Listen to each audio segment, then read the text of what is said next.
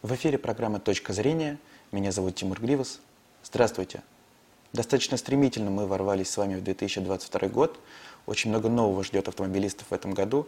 Давайте узнаем, что именно у автоэксперта, автомобильного журналиста Егора Васильева. Здравствуйте, Егор.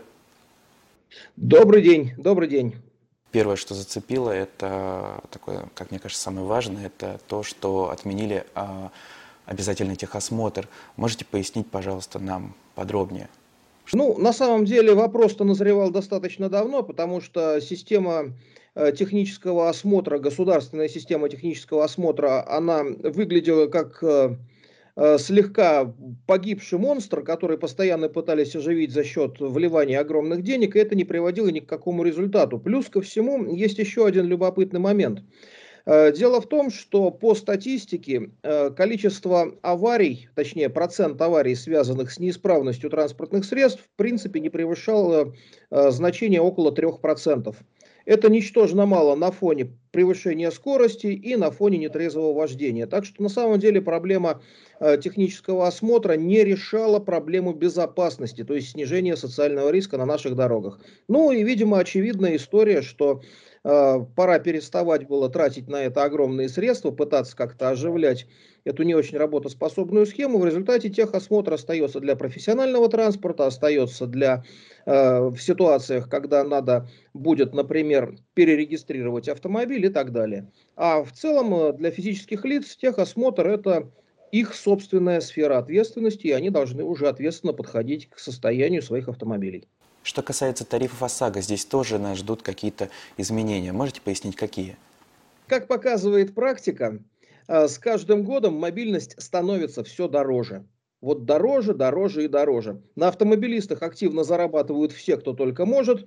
Ну и с одной стороны, конечно же, а, повышение тарифов на ОСАГО, ну, никто не сомневался, что это произойдет, потому что все-таки лобби страховщиков достаточно долго работало в этом направлении, но с другой стороны, я подозреваю, что позитивно на автомобилистах это не скажется, потому что рост тарифов все равно не приведет к тому, что после аварии вы сможете полноценно восстановить свой автомобиль за счет страховых выплат. Если говорить о налоге на дорогие автомобили, налоги на роскошь, здесь нас тоже ждут изменения. Расскажите, пожалуйста, какие? А, помните, герой Ильфа и Петрова говорил о том, что автомобиль это не роскошь, а средство передвижения. Вот э, в наше время можно уже легко перефразировать эту фразу и сказать, что автомобиль это не средство передвижения, а роскошь. Мобильность дается все дороже. Ну и естественно, что дешевых автомобилей почти не осталось. Мы понимаем, что то, что стоило раньше, ну там, э, миллион двести, миллион пятьсот, сейчас стоит два с половиной, три. Ну и, конечно же, Э, государство, понимая, что надо откуда-то все-таки извлекать денежные средства, э, находит их в кармане автолюбителей, в кармане тех, кто хочет э, пользоваться автомобилем с хорошим набором опций, дорогим. И, кстати, может быть, в связи с этим на, рынке наблюдается достаточно любопытная тенденция, когда спрос на автомобили смещается с одной стороны в сторону совсем luxury сегмента, а, это автомобили, я даже не знаю, можно ли говорить в эфире, а, типа Rolls-Royce и так далее, то есть совсем дорогие, а, либо смещается в сторону бюджетных вариантов. А вот премиальный сегмент, на мой взгляд, начинает страдать. И вообще в последнее время автолюбители стали меньше внимания обращать на бренды, меньше внимания обращать на престижность того или иного автомобиля и больше внимания обращать на стоимость владения. Так что в ответ на попытку извлекать деньги за счет налога на роскошь, просто потребитель начинает мигрировать э, в сторону либо совсем низких бюджетных моделей, либо в сторону совсем дорогих, а там проблем, как я понимаю, с налогом на роскошь нет. Слышал также, что э, в порядке получения э, медсправок тоже какие-то изменения ожидаются. Ой, ну здесь на самом деле не могу сказать ничего позитивного и ничего негативного, потому что эта схема по большому счету постоянно находятся в состоянии реформирования, и что? Ну, просто их будет получать тяжелее.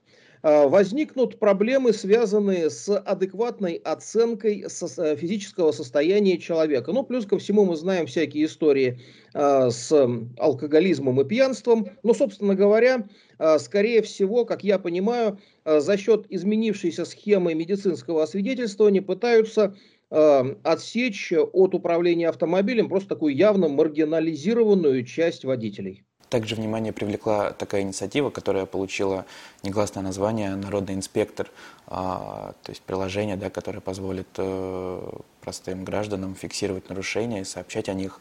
Можете, пожалуйста, пояснить э, принцип работы этой инициативы, этого приложения? Ну, история этого приложения уже насчитывает несколько лет. А, вот, работает она достаточно, оно достаточно просто, надо зарегистрироваться на сайте, установить приложение и затем снять правонарушение, если таковое случится, а, с привязкой к месту, и э, за отправить от, э, эти данные в некий центр, где будет приниматься решение уже о наказании. Но, в принципе, с одной стороны, э, ну, как бы это сказать-то, нет ничего лучше, чем предложить гражданам следить самим за собой. Вот. Это эффективно, это хорошо, а если это еще будет сопровождаться какими-то минимальными бонусами, я не знаю, скидками на парковку, еще что-то, то мы попадаем в, обществе, в общество э, тотального контроля. В принципе, как мы понимаем, с использованием сотрудников э, ГИБДД достаточно сложно контролировать всю ситуацию на территории России. Э, камеры поставить можно также не везде, а вот возмущенные граждане найдутся всегда. Вот хорошо это или плохо, я, честно говоря, ответить не могу, потому что вопрос такой достаточно тонкий. С одной стороны, ну, наверное, пресекать правонарушения нужно. А с другой стороны, не превратится ли это в какую-то такую взаимную охоту друг за другом, непонятно. Вот как-то так. А какие-то изменения в штрафной политике? Может быть, какие-то новые штрафы нас ждут?